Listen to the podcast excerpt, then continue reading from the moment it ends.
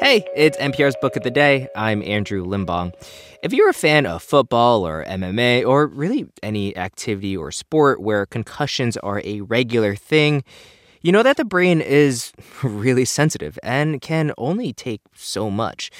But other things can hurt it too poor oral hygiene, your diet, loneliness. That's according to James Goodwin. He's a physiology professor who just wrote a book called Supercharge Your Brain.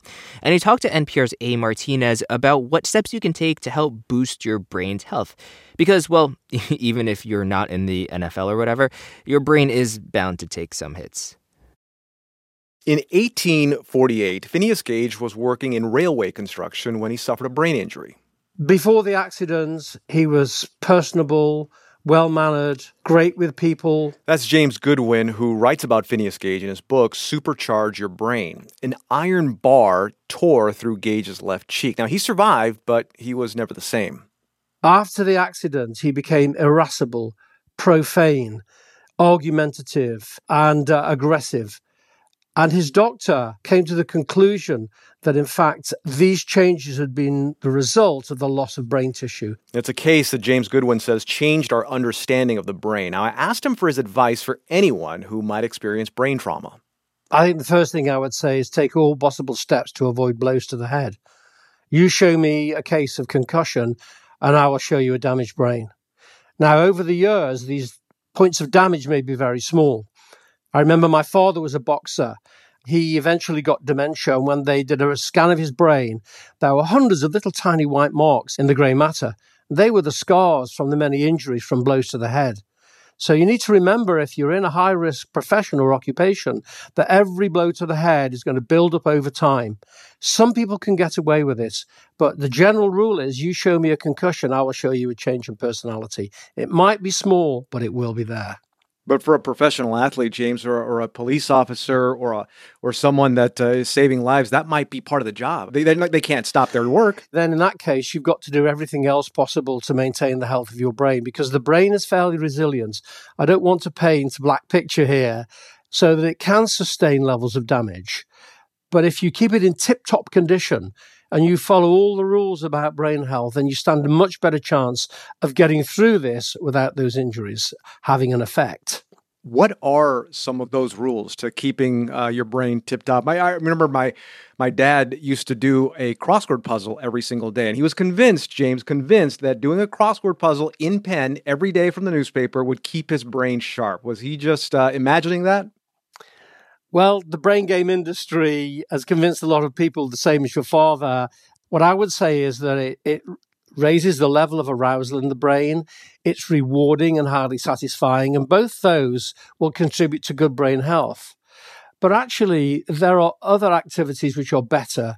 We call them cognitive stimulating activities. All of them have one thing in common, and that is you learn something new. If you're on an old game or a crossword and you're in the comfort zone and nothing's changing very much, then that won't have the same effect as if you're learning new things. Or maybe getting better at something too, because it sounds like that stimulates the brain, getting better at something.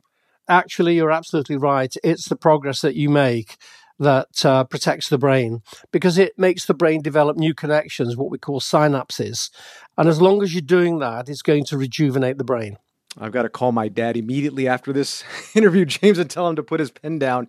How about oral hygiene? Because I don't know if many people will make that connection between oral hygiene and brain maintenance. Oh, that's a really important question. What we know is that one of the big sites of inflammation in the body is the mouth. That's because there are huge numbers of bacteria in there. We're constantly putting food into the mouth, and that generates levels of inflammation. And that inflammation is the enemy of good brain health. And we also know that there's certain uh, bacteria in the in the mouth which can actually migrate to the brain, and we find this in dementia patients.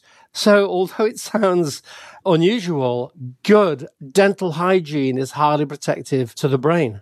You know, James, you wrote the book Supercharge Your Brain. Uh, what do you do uh, on a personal level to try and keep your brain sharp?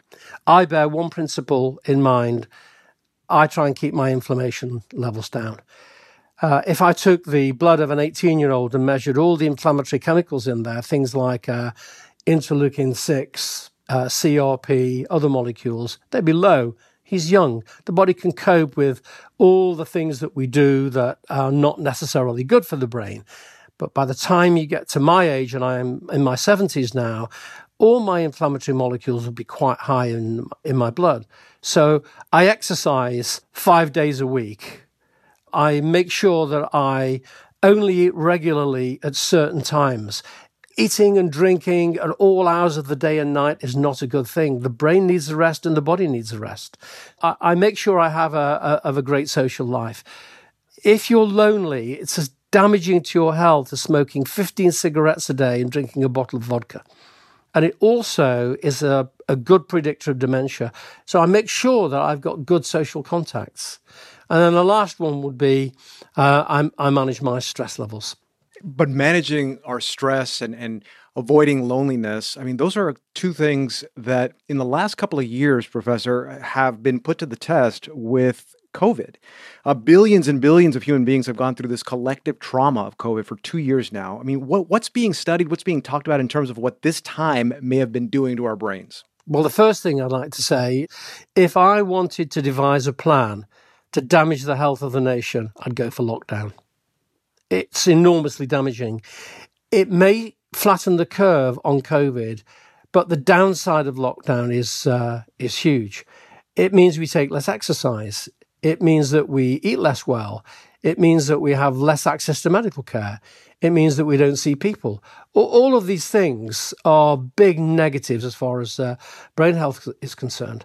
Is that something that maybe was unavoidable, though? You know, considering what we didn't know about COVID at the start? I think that's a fair point to make. So, to counter that, what I would say was do everything you possibly can if you're restricted in your social activities to maintain contact with other people. Our social nature has evolved in the brain over 1.5 million years of evolution. Soon as you start interfering with that interaction with other people, uh, it's going to be damaging to the brain. Phone people, get on Zoom, write people letters, talk over the garden fence, do anything you can to maintain your social life. It's hugely important. Professor James Goodwin, Director of Science and Research Impact, Brain Health Network, and author of Supercharge Your Brain How to Maintain a Healthy Brain Throughout Your Life. Thank you uh, very much, Professor. Thank you very much. It was a pleasure uh, to be with you and to be with your listeners.